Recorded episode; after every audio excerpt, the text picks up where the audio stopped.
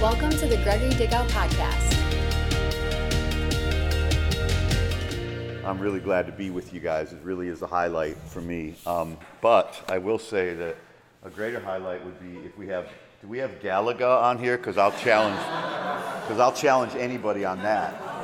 Every Friday night, when I was when I was a teenager, every Friday night, we there was we would go to this arcade, and um, and it had all these like these games were like modern at that time. Obviously, this is old school, which is really cool, but these were all like that was current. That was this is like PlayStation Four or PlayStation Five or whatever PlayStation is on now. That's what these games were for me. So uh, they're pretty cool. So and we'd have foosball. We had all this. Like this is there's it just tell it just shows you there's nothing new under the sun. It all comes back to uh, Pac-Man and asteroids and, and ping pong. You know, at the, at the end of the at the end of the night. But um, but no, we would go there every every Friday. I'll never forget it. It was about two miles from my house. That's where I found my fellowship at the time. Even though I wasn't saved, it was the only place that I really had that I could say that's where my friends are. And um, and so kids need kids need to feel safe. They need to feel like there is that there's that environment where that where it's their destination. Like I didn't care about going to movies. I didn't care about uh, going anywhere else but that arcade. And it wasn't because of the games. It was because of the people that were there. And so life is all about people. And um, and we're we're we're we're made to build people. By the way, did you guys know we have the coolest elevator? I just took this elevator up. It was really great. Um, it's like the first time I've been in it. Um, I remember installing it. That's the that's the last time. Uh, but um, but life is all about people. It's all about um, it's all about treating people the way that Jesus intended. And Jesus is, is Jesus is in this earth, but he's in this earth through us. And we're the only Jesus people are going to ever be able to touch and feel because we are his body. And um, so when we touch them, the body of Jesus is touching them. Remember the woman who said, If I just touch the hem of his garment, I'll be healed. She, she kept saying that and she p- pushed through the crowd to touch just the hem, just the, just the hem of his, of his, of his outfit, his, his, his pants, his garment. And, she, and as soon as she touched it, she was healed. And what does that tell us? It tells us a lot that, that everybody's looking for a touch, number one.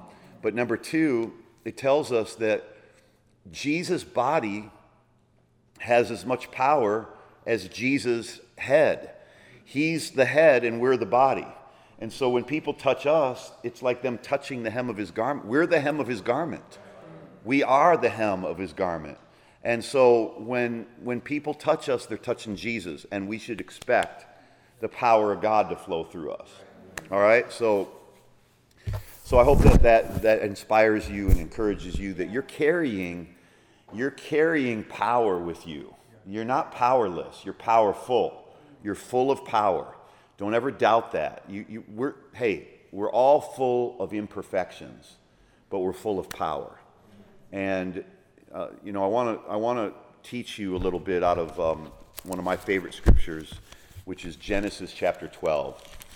And this is um, when I when I first received what I feel was God's calling in my life.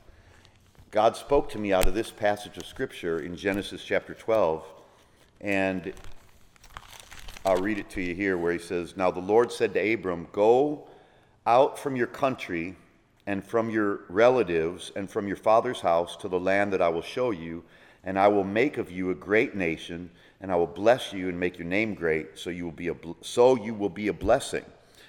Now, God spoke to me and he said, In the same way that I called Abram out to, to start a new movement of people, to create a new, a new race of people.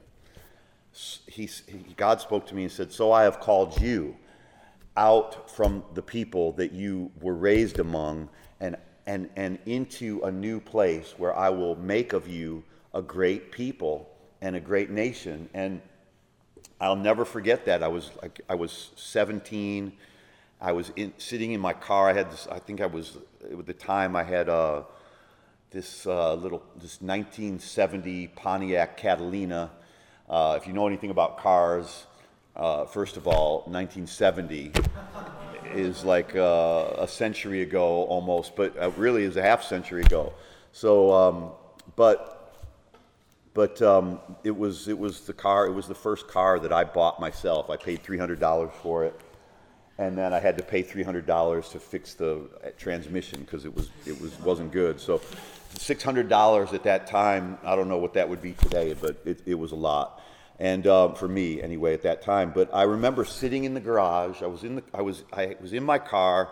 I pulled the car into my parents' garage because they were gone at that time and, and it was winter and I had to do some work on my, on my car, change the spark plugs or something like that, which you guys know nothing about. Uh, but, um, and that's when God spoke to me. And he spoke to me out of this passage, passage of scripture. I had just gotten saved not too long before that. And he said, Just as I have called Abraham out from among his family, I'm calling you out to create a new people. And uh, you're, my, you're my new people. So, you know, th- you're the fruit, you guys are the fruit of what, what God's calling was in my life. And he said, and, and, and there are so many young people that are going to be the fruit from the calling that's on your life. If you'll, if you'll receive, if you'll receive this as like, I don't know how we got here. I don't know how we all ended up here, but somehow we're in a meeting together on a Tuesday night and we're talking about the Bible and we're talking about God and we're talking about his calling and we're talking about our purpose and we're talking about reaching young people and reaching the next generation. So wh- however we got here, it's by no it's it's by no means an accident. And so I would like take this as God speaking to you about the calling that you have to reach others, to reach your generation, to, to reach the next generation. And um, and so uh, if you I'm going to come back to this in Genesis in Genesis 12, but I want to just show you something from Genesis. Uh, let me see where where this verse is. I wanted to pull um, pull on Isaiah. It's actually Isaiah 51. Talks about Abraham here. It's really cool. So, depending on what translation of Bible you have, Isaiah 51. It says, "Listen to me." Verse 1 Listen to me, you who pursue righteousness, you who seek the Lord. Look to the rock from which you were hewn, and from the quarry from which you were dug. And then he says in verse, uh, in verse 2 Look to Abraham, your father, and he says, and to Sarah, who bore you. For when he was one, I called him. When he was one, I called him. Now, I don't know how your verse says it or your translation says it, but mine says it when he was one, I called him. And of course, that's not referring to when he was one year old. It's referring to when he was one person, when he was by himself, when nobody else was there, when nobody else was there to help, nobody else was there to give, nobody else was there to dig, nobody else was there to do anything. Nobody else was there to validate him. Nobody else was there to affirm him. Nobody else was there to, to, to encourage him. Nobody else was there to, um, to strengthen him. Nobody else was there to help him. And God said, When he was one person, I called him. Now, Abraham is millions and millions, if not billions, of people. So all of the Jewish race considers Abraham their father.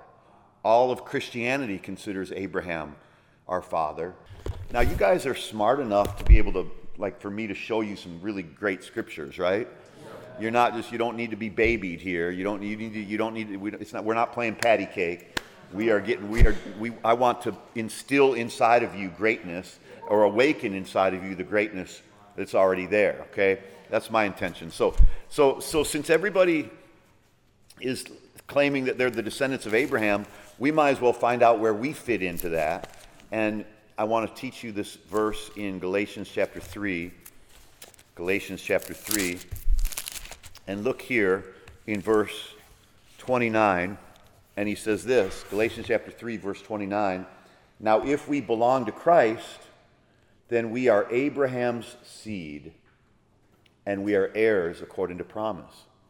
If we belong to Christ, he says. So, the moment you're born again, the Bible says we're the seed of Abraham. We're descend. I know this sounds like, oh, why are we getting into a history lesson? I don't know. I, I get around this area of the building and I feel like educational. Um, but uh, because this is the because I was 17 when I heard, when I read this verse. So you don't have to be 30 to understand this verse. I was 17 when I first got a hold of this. 18 years old, I first started believing God that because He had saved me from so much, I was I was going to just take this Bible and eat it alive and believe every word of it, and I still do believe every word of it, and I still am believing for every promise in it to come to pass. And there's really no, no other source of healing, joy, peace, hope, victory, promise other than the Bible. The Bible is the greatest gift that we've been given besides Jesus himself and the Holy Spirit. We've been given the Word of God. So I get excited when I'm talking about the Word of God. And uh, it's not just it, it, because we could reach people and we, by being cool, and we can get all we can get a bunch of kids in here by being cool and having cool things for them. But at the end of the day, if we don't if we don't teach them and plant the seeds of God's word in their life, they're not going to grow up to be great people. They're not going to grow up to know how to win battles. They're not going to grow up to know who they are in Christ. They're not going to grow up to know how to deal with trials and to deal with temptation and to deal with fear. They're not going to grow up and know how to deal with relationships. They're not going to grow up and know how to w- navigate through tough times in their marriage and tough times in their in raising kids and they're not going to grow up knowing how to handle their business and their money and their life and their emotions and their mind and their fears and their anxieties until they learn the word of God. And now there are creative ways to teach them, but at the end of the day, this is what we got. This is what we have to offer. We got the Bible and we got, we got the beautiful promises from God's word, not to beat people over the head with, but to give people hope okay? Because that's all I get from the Bible. I just get hope from it. There's no, never, I, I never read the Bible and feel hopeless. I read the Bible and all my hopelessness disappears. I never read the Bible and become anxious. I read the Bible and my anxieties disappear. I never read the Bible and get sick. I read the Bible and get healed. I never read the Bible and feel alone. I read the Bible and feel comforted. I never read the Bible and feel lost. I read the Bible and feel found. So that's what I want to encourage you to believe about this Bible. And let's not, as young people and as leaders to, to reach young people, let's not be afraid of sharing the Bible. This is the only thing we got. This is the best thing on planet Earth that is going to give people hope and, give, and set people free. It's not the truth doesn't make people free, but, the, but knowing the truth. He said, You shall know the truth. Jesus said, You shall know the truth, and it will make you free if this Bible and scripture, you could memorize scriptures and have this sit on your desk, and you could, you could memorize scriptures and know scriptures by heart, but not know what they mean and not know the truth about what he's trying to say, and you'll stay in bondage. But the Bible says, when you know the truth, Jesus said, when they know the truth, it will make them free. So truth doesn't make people free, but knowing truth makes people free. Really understanding what it means makes people free. So I want to just encourage you to, to embrace the calling on your life, no matter who's a fan of it, no matter who's an encourager of it, no matter who's a supporter of it or who's not a supporter of it. Embrace the calling on your life to be a leader. Embrace the calling on your life to be to become great. You know, and, and when I say that, I really mean it when I say nobody can put greatness in you, but what our job is and what, my, what I see my job is, is to awaken the greatness that's in you. It's to awaken something in you. It might be a sleeping giant. It might be something that is that you feel it's dead to you, but I'm telling you, you wouldn't be here if there wasn't some sort of calling on your life. And as you grow, and hear my heart here. As you grow and as you keep jumping hurdles and as you keep pushing the pile and as you keep running your race, people are going to not keep up with you. Not everybody's going to keep up with you. And you got to be okay with that. you got to be okay with being alone. You got to be okay with being one. Like, I was the only person in my family among my relatives that ever knew what it meant to be born again. I never had heard it. None of my relatives ever were born again. Nobody, I was the first person that I know of that got born again. And then I started leading some of my relatives to the Lord. But I, but, but I didn't wait for them. I said, Come on, let's go. I'm moving forward. Come with me. But they didn't necessarily want to come with me. That's okay. I don't judge them. I'm not mad at them.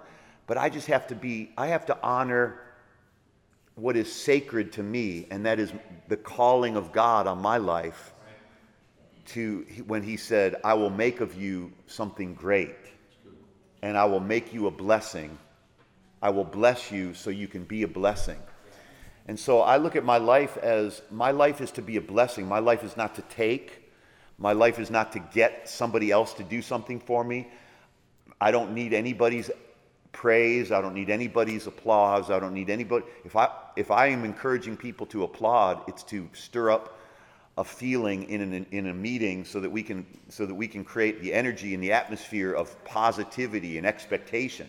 I don't ever need an applause. I don't ever want one. I don't really care. I don't even know the last time I, that I heard it, or even if somebody did, if I walked into a guest as a guest speaker in a meeting and people applauded, I don't even, that's the farthest thing. I don't want praise. I don't look for that. I don't need somebody to affirm me, to like me, to love me, to make me, you know, my calling has nothing to do with my fulfillment. I'm fulfilled as a child of God. I'm fulfilled as a son of the king. I'm fulfilled as in my relationship with my heavenly father. That's where I get my fulfillment from. My calling is not where I get my fulfillment from. My calling is where I honor the fulfillment that I have. I honor it. And I say, I, you know what? I'm so thankful for what God has done in my life and who God is to me that I'm going to honor my calling. I'm going to honor that. I'm going to I'm going to fulfill that calling because I'm already fulfilled. What I've seen a lot of pastors and preachers and and youth leaders and all sorts of in leader in all different levels of leadership, even in business. I see a lot of people they want to be successful to feel good about themselves. And that's the wrong reason to be successful. We should already feel good about ourselves because God loves us. We should already feel good about ourselves because we're, we're, we're, we're comfortable in our own skin. We should already feel good about ourselves because God is for us, not against us. You should really, really, like, you should really, really, really stop at this very moment and think about yourself in your current condition and like yourself in your current condition. You really need to like who you are right now. I'm not saying to settle for who you are, settle for where you are in life, but you need to like who you are right now. I'm not I don't I'm not going to like myself better if more people come to the church. I'm not going to like myself better if if um, if more people get healed. I'm not going to like myself better if you know if I if I eat better. I'm I eat better because I like myself already. You know, I'm, I'm, i take care of myself because I like myself. I'm not taking care of something so I can like it. I'm taking care of something I already like. Right? Like God took, took care of us. He loved us and then He washed us. He already loved us. That's why He took care of washing us because He already loved us. In Revelation chapter 1. All right, so as leaders, we don't need to wait for somebody else to create the positive vibes we must take it upon ourselves to turn the positive vibe uh, thermostat up on high and bring, vibe, bring good vibes everywhere we go. And that means in a meeting like this, it means in um, a one on one meeting with somebody, it means if you're on Wednesday night, it means at a youth event, whatever you guys do, at camp, at you know, at, at events you go to, to kids' schools, uh, whenever we come to church on Sunday, like Sunday, we shouldn't be dragging ourselves in because we were up so late Saturday. we should be setting the thermostat. Let's not wait for. Are you waiting for your parents to set the thermostat, guys? Like, are we really going to wait for your, our parents to set the thermostat? Like, we need to set the thermostat on Sunday. Don't wait. Some of your parents come to church here and some of them don't. But look, don't wait for somebody else to set the, don't wait for anybody to set the thermostat. You set the thermostat. You set it on high praise. You set it on happy, you know, thoughts. You set it on joy. You say, well, I'm, I'm going through. See, sometimes we so pamper ourselves that, that we, that anytime we feel something, it's a crisis. Like I feel really anxious, it becomes a crisis. I feel really depressed, it becomes a crisis. Let me tell you something about how I deal with depression. Like, I recognize it. Like, if you ever saw the movie um, Beautiful Mind, did anybody see that? That's a long time ago. But uh, you should see that. It's a great movie with Russell Crowe. Uh, yeah, it's old, 2002 or something like that. Um, but, uh, but in this movie, he plays this professor that has all these hallucinations and he's psychotic. And at first, his whole objective was to get rid of all of these hallucinations. He would see people talking to him, he would have these multiple personalities, and he would have all these people show up and they would start talking to him, but they were all in his head. And he just, what he did was, and through the, you know, through the movie, he's, his, his struggle is just so painful and it's just so, you know, it's just so sad. And then at the end, and this gives it away, so now you don't have to watch it. But um, he he still sees the people, but what he's learned is not to listen to them. And so every day, I feel a depressing feeling. I just don't listen to it anymore. I used to make a crisis about it. Oh, I'm depressed. Every day I have an anxious thought, and I used to stop and like get, have like like give it attention and think, oh, if I have a depressing feeling, that means I'm depressed and I better sit here and just become depressed. I better sit here and let this depression talk to me. But I, I just started to just keep driving. You know, one time God spoke to me a year ago or so, and, and I was just driving in my car, and I just, it was Monday, and like after Sunday, I get this like hangover from, you know, all the tequila. I mean, all the church services. I mean, all the church services. And, uh, uh, but um, no, but seriously, uh, I get these hangovers on, on Monday. Like I get sort of down, like, what could I have done different? And could I, could I have preached better? And, and could I have said this? And could I have, you know, done this? And you go through that. And for 20 something years, I've had those thoughts come to me. But like a year ago, um, and I was feeling weighed down. And it's like all these things, like all my imperfections and and how did I do on uh, on Sunday? And did it was I good enough for my own for myself, not for anybody else, but did I feel good enough myself? And I go through all these gymnastics in my mind, and and God said, "Why do you even care?" I heard the Lord say, "Why do you even care what you feel right now?" So you feel down, so you feel depressed. Don't you know that's going to go away? It might go away in an hour, it might go away in a day. Stop giving attention to it and it'll go away a whole lot faster. And then as soon as I as soon as I heard that voice and felt that, it was like it it didn't matter to me anymore. I was completely set free. And this guy called me up out of nowhere in total depression and he's like, "Do you have an answer for me?" Like this is a guy I hadn't talked to in years. He said, "Do you have an answer for me? I'm dealing with depression." And I had just had that experience, and I told him what, what I had just gone through, and it completely set him free. And so it was like, instead of like fighting the feelings, just realize that they don't, they don't matter. Who cares what you feel? Your feelings are not God.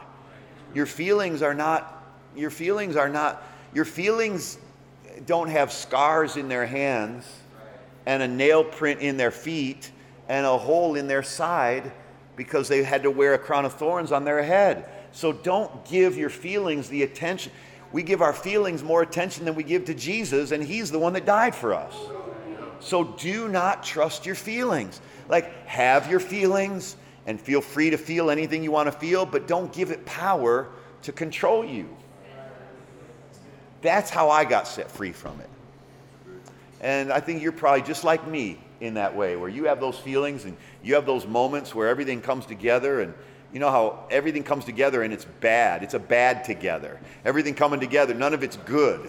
And it just weighs you down and it oppresses you and depresses you and suppresses you. And you, at least for me, maybe I'm just, you know, maybe I'm just having therapy right now for myself. But so you guys just sit there and enjoy the show. But I'm just like, wow, this is so liberating for me to not have to care how I feel rather than thinking I'm doing something wrong, that's why I feel this way, or, um, or I'm, I'm, I have a crisis, that's why I feel this way, or I have an emotional problem, that's why I feel this way. I don't think that anymore, but I used to think that. And, and in small, sometimes larger ways, I felt that in larger ways, and sometimes I, I, I felt that in smaller ways. Now, when the feelings come, I'm like, I'm, I kind of laugh like they don't have any power over me anymore. They don't have any power over my decision, my choice. I'm still going to walk in love. I'm still going to do my best to be kind. I'm still going to trust God. I'm still going to sing. I'm not going to let it make me like I'm going to just sing when I'm sad. I'm going to sing sing when I'm glad. I'm going to sing. Should, we shouldn't just wait to worship God when we feel like it, when we feel good. We should just like be like, you know what? It doesn't matter what I feel like. I'm going to put on Kanye's new album and I'm going to worship God. Or whatever you want to play. Uh, I can worship God to anything. I can worship God to, you know, Come On Baby Light My Fire, which is a song from The Doors like 50 years ago. Uh, but um, so it's just feelings are, are, are great when they're positive, but they're not so great when they're negative. So I just learned I'm not riding the roller coaster anymore. They're there, but they're not my guide. They're not my God. They're not my crisis anymore. They're not really my problem anymore. I don't even care. Sometimes it's a feeling because your chemicals in your body are going off in a different way. Sometimes it's a feeling because the because it's dark and dreary out, and it's only October. Uh, sometimes it's the sun is out and it's shining. You're like, this is going to be a great day. And like, you, you got to be like, it's going to be a great day because you're great. It's going to be a great day because God loves you. It's going to be a great day because God said He's going to make you great. All right. So is, is that enough? You want you want some more? You guys want some more? Um, so let me tell you what greatness means to me. Like being great. Uh, great doesn't mean being perfect it's impossible to be perfect. And in fact, it's an insult to God for us to be perfect because the Bible says no one is perfect except God alone. So if, so, so if only God is perfect, then us even trying to meet a standard of perfection is, is really like, it's an insult. It's like, let's not even try to do that. So the goal is not to be perfect people.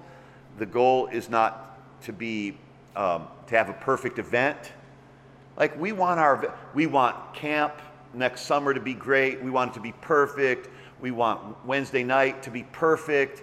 We want Sunday morning to be perfect. We want the events that we do to be perfect. No, we have to stop wanting anything to be perfect because nothing can be and nothing will be. So why frustrate ourselves with a goal that is completely unachievable? Look, we're going to have imperfections in our life. We're going to have imperfections with our relationships. And so we need to learn how to be patient with ourselves and patient with others. And if I can tell you, if you can learn how to be patient with yourself and patient with others, that's like we've been talking on Wednesdays about emotional intelligence.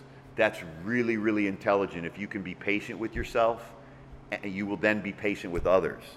If you're impatient with others, it's because you're probably impatient with yourself. And if you're impatient with yourself, I'm going to kind of try to stay away from you because then you're going to be impatient with me. And I need people to be patient with me because I'm a work in progress and so are you. So I'm always going to be patient with you. Like God, God waited 4,000 years after Adam and Eve sinned before he solved the problem. He, he was patient, he was waiting for the perfect time. He waited four days after Lazarus died before he got there. By now, Lord, remember Martha was like, by now he stinks. You know, he's been in the grave four days. Jesus is patient. For some of us, I got saved at you know, at a young age. I was 16, uh, bordering on 17. Some of you got saved younger. Some of you got saved older. God knows what you need, and He's patient with you, and He's patient with me. We need to be patient with ourselves in this process of becoming great leaders because God is patient with us. You know, he, he made the world in six days, but He's been working on you for 25 years. So you got to, I mean, He values you um, to be want to want to work on you that long. Um, so, so greatness doesn't mean per- perfect. I can tell you what I think it means. It means greatness means humility. Greatness means having an abundance of humility. Um, like humility is to is to be soft-hearted, you know, to be to be pliable, to be teachable, to be learnable, to be somebody that wants to learn. You know, greatness is humility. Like like Jesus said, the greatest among you is the servant of all. And it doesn't mean we go running around to prove that we're better servants than others. It means that we're so secure in ourselves that serving others is not a is, is not a threat to us. Serving others is not an insult to us. Picking up the garbage like for me to pick up the garbage is not an insult. Like what where's the youth leaders why aren't they where's the you know where's the building uh, department why aren't they cleaning oh there you are brandon just kidding uh, totally kidding. Where's the building department? Where's the you know team that's supposed to like to me, it's like my it's it's my church because I'm a member here. And I'm a servant of God. Like I'm I'm I'm I'm a I'm a son in my I'm a son in my heart. I'm a son of God in my heart, but I'm a servant of God in my hands. You know, if you if you can get if you can learn that combination, like I know that I know that I know that God sees me the way He sees Jesus, like I'm His son. Like I, like I hear Him saying, "You're my beloved son, and you I'm well pleased." Like I I I envision God speaking that to me all the time because I really believe that's how He feels. But in my in my hands, I'm a servant. So my hands are here to serve you, to get dirty, to roll up my sleeves to, to, to clean up a mess. Nothing is like too low for somebody who's great. But nothing is high enough for someone who's small. Do you, do you understand what I'm, what I'm saying? Nothing is too low for someone who's truly great inside. They know they're great inside. Not by bragging or by boasting, but by being confident that you're a son or a daughter of God. Like that means you're great. You're, you're great enough that Jesus was willing to die for you. That makes you pretty awesome. Like he didn't die for the rocks, he didn't die for the candy, he didn't die for the trees, he, he didn't die for the animals, he died for us. Like that's how much he thinks of us. He thinks so highly of us. So I think highly of myself in, in, a, in a godly way, which means nothing is too low for me to get down and serve at the lowest level. But if I'm small inside, then nothing will be high enough to make me feel better about myself. Even if I'm in charge of everything, I'm still not going to feel good because inside I'm deficient until I know who I am. And now I know who I am. And now I want you guys to know who you are. You guys, you're great. I'm just telling you how great people are supposed to think. You're already great. Now you need to adopt great mentalities. Okay? You're already great. Now you need to have great mentalities, great mindsets, great thoughts. Um, so, so greatness is humility. Greatness is gratitude. You know, greatness is gratefulness. um, just always being thankful. Like I really felt when I, I really felt when I came here thankful. That's why the first thing I said was, "Thanks you guys for coming." Like I feel really thankful to be with you tonight, and it's it's a privilege. It's an honor. I love it. It's great. I, I just think it's I think the world of you guys because you're you're reaching what's precious to God. You know, young people, uh, old people are precious too, and we want to reach everybody. but you know, we we usually have to rescue old people because we didn't reach young people, and that's really hard. It's really really hard to rescue older people when we could just reach them when they're young because studies show that like something like 70 or 80% of people that get saved and that get born again, become a Christian, have a conversion, that it happens before they're 25 years old. For 80% of the people that get saved, they get saved before they're 25 years old.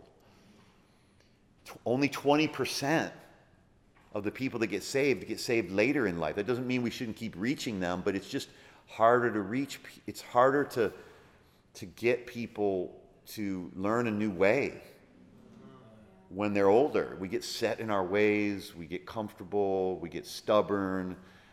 We don't get that way. We're not going to get that way here. I don't want to get that way, but that's typically how people get when they get older. And um, so uh, I, I, think that re- reaching young people is just a, it's just a great privilege for all of us. And we should never, you know, see it as, um, ah, I don't want to do this anymore. It doesn't, this doesn't satisfy me anymore. Well, it wasn't, Jesus should be the one who satisfies you. This should be an overflow of your satisfaction that you already have, not a, not, a, not, not something that fills a deficiency inside of you. Okay, because when somebody needs to be in an, involved like this to fill a, a deficiency in them, there, there's something unhealthy there.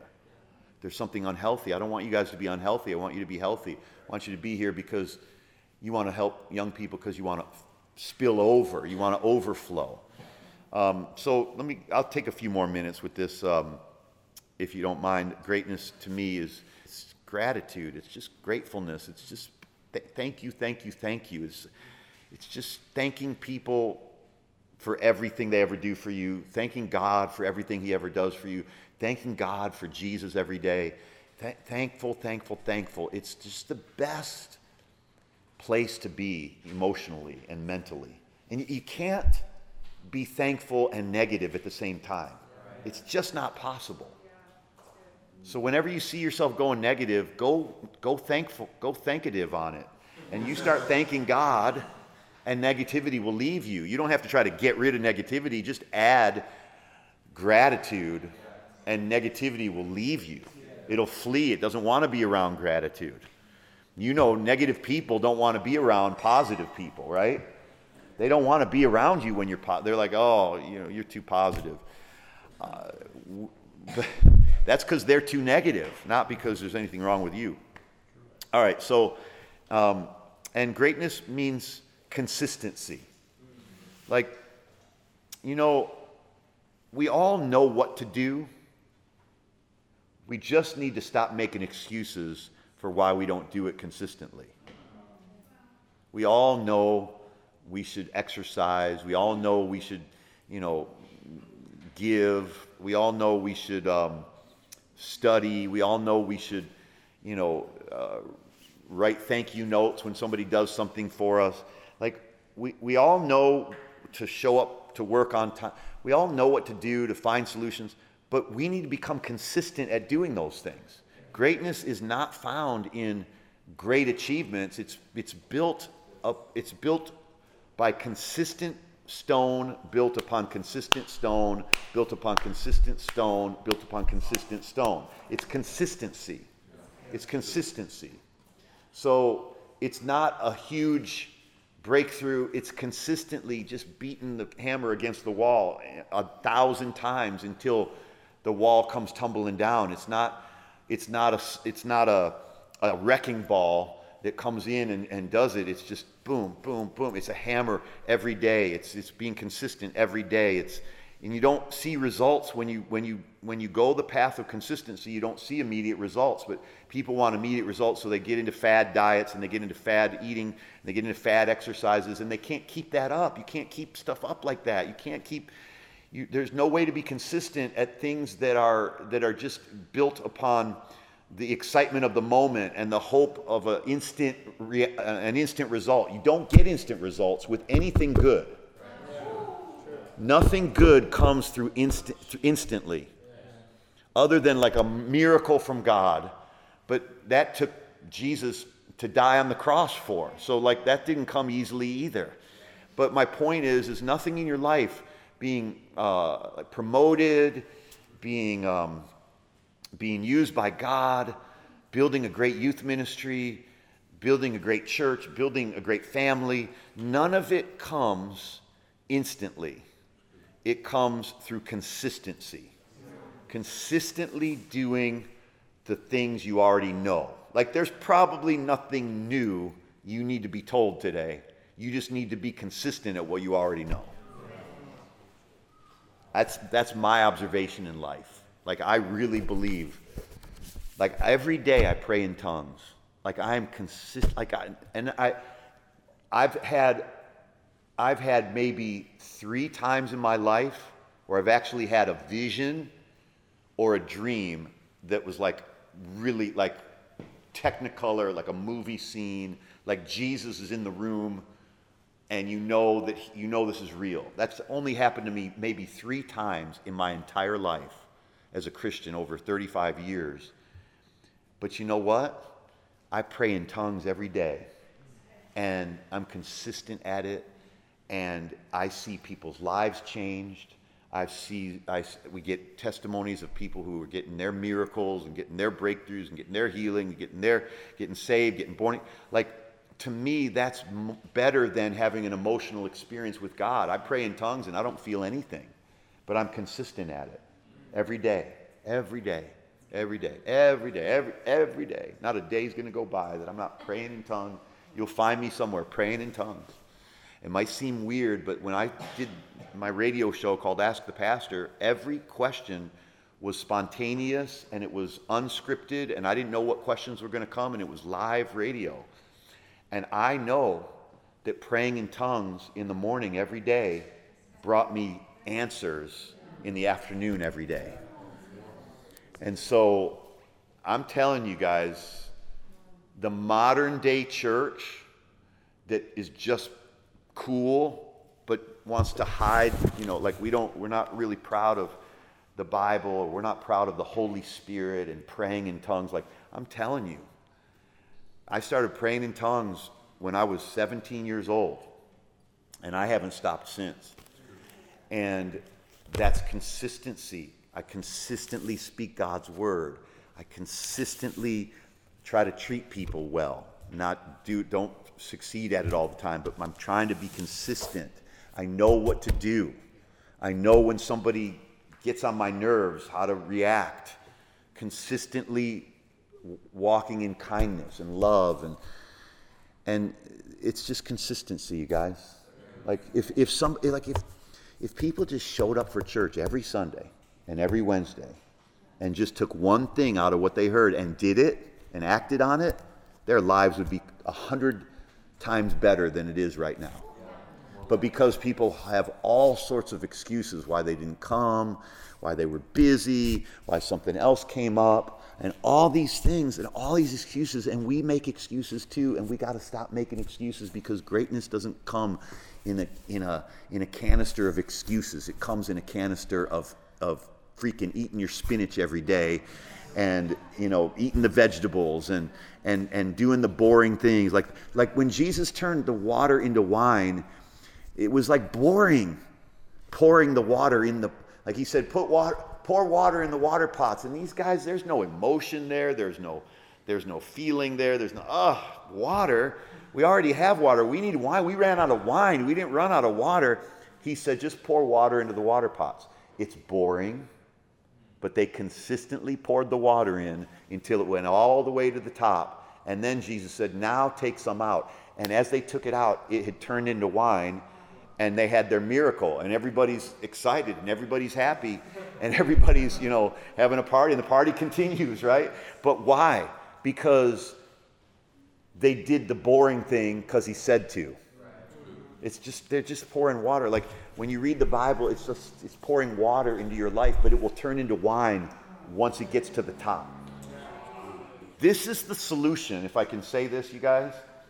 This is the solution to every problem on earth consistency. There's nothing that consistency can't fix. There's nothing that it can't solve. Like if you consistently eat the right foods, you will consistently be healthy. If you consistently pray, you will consistently walk in power.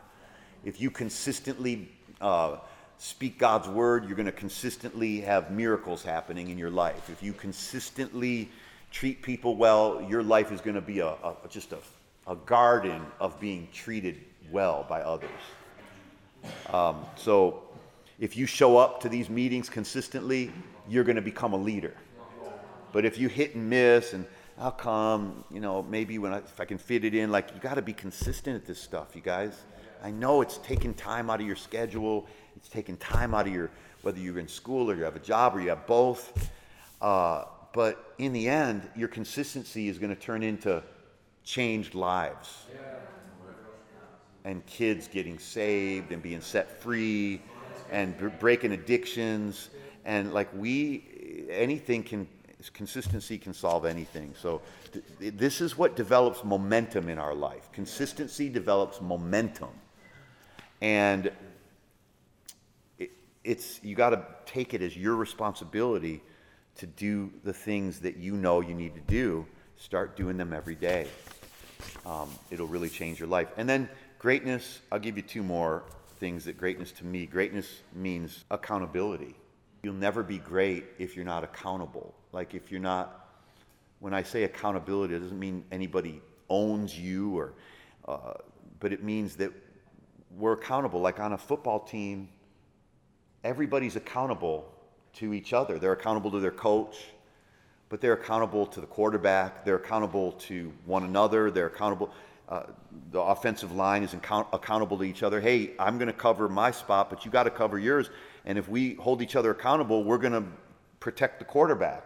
Or if we hold each other accountable to rush around the line, we're going to we're going to sack the quarterback. Like there has to be accountability. Like we can't just think that our actions don't matter or what we do doesn't matter. We have to be accountable to to to one another and accountable to show up and accountable to grow up and accountable to to be people that you know will let somebody speak into our lives and not be afraid or defensive. Like this is to me, you can never be great when you're defensive. When you're like offended. I've, uh, this guy wrote in for some count, for some advice from me the other day, and I said, "Well, you might be offended by what I'm going to say to you, but I'm going to go ahead and say it anyway." And sure enough, as soon as I said it, he was offended, and he's like, "Just forget it. Just forget it. I don't. I, I because he didn't want to hear, like, people sometimes want to hear what they want to hear. They don't want to hear what the answer really is. And I said to him, You want an immediate solution to what has been, what you have perpetuated for 20 years, and you want me to give you an answer in two minutes on Facebook or whatever, and you're gonna, and, and, and, and you think that's gonna solve 20 years of bad decisions. Like, you, got, you have to wake up to some realities here. It doesn't, it doesn't work that way. Well, never mind, forget it. Like, what? How can you ask for advice and then question the manner in which it's given to you? Well, I don't. Uh, you should. You know, how come you don't?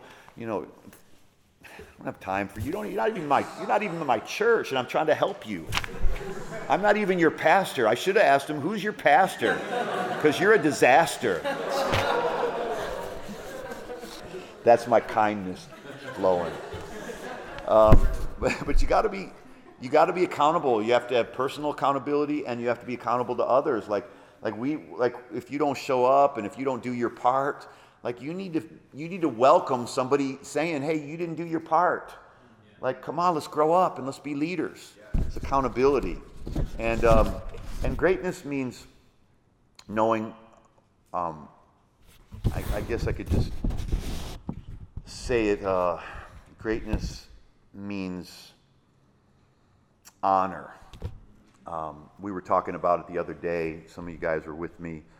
And it says that when Jesus went to his own hometown, it says, he said, they started asking questions like, who does he think he is? And isn't he the son of Mary? And isn't he the brother of Joseph? And isn't he the, we know all his sisters, we know all his brothers. Who does he think he is doing, thinking he's do, he can do these miracles? And when they questioned him, they, the Bible, Jesus said, a prophet is not without honor except in his own hometown. And then it says, and he could do no miracle. He could do no miracle there. He couldn't do a miracle there because they didn't honor, they didn't have the spirit of honor. The spirit of honor is to me like we honor God. That means he, he carries more weight than that's what the word means to honor. It means to, it means to carry weight.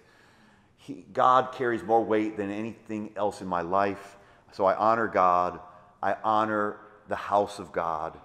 Like what happens in my church matters. It's heavy to me, it weighs heavily upon me. That as a member, not as the pastor, but just as a member. So I honor, I honor the house. I honor authority. I honor those in authority, like whether, whether it's a policeman. Like every time I see the, the cops here, I always, as much as I can when I see them, I go up to them, thank you for being here, officer. Thank you, thank you, thank you. And so I finally get this one response from one of these officers. He sends me an email yesterday or the day before. So just want you to know I'm on the security detail at the church. I'm a Hoffman Estates police officer. And whenever I get a chance, I like to come and hear what you have to say as well. And he says, Never have I been there and God didn't speak to me through you. This police officer is telling me this. And he said, Every time, it's exactly what I need to hear. And and he's like he's a man in authority. And so i honor him when i see him. And i honor his badge. And i honor what he does to protect us.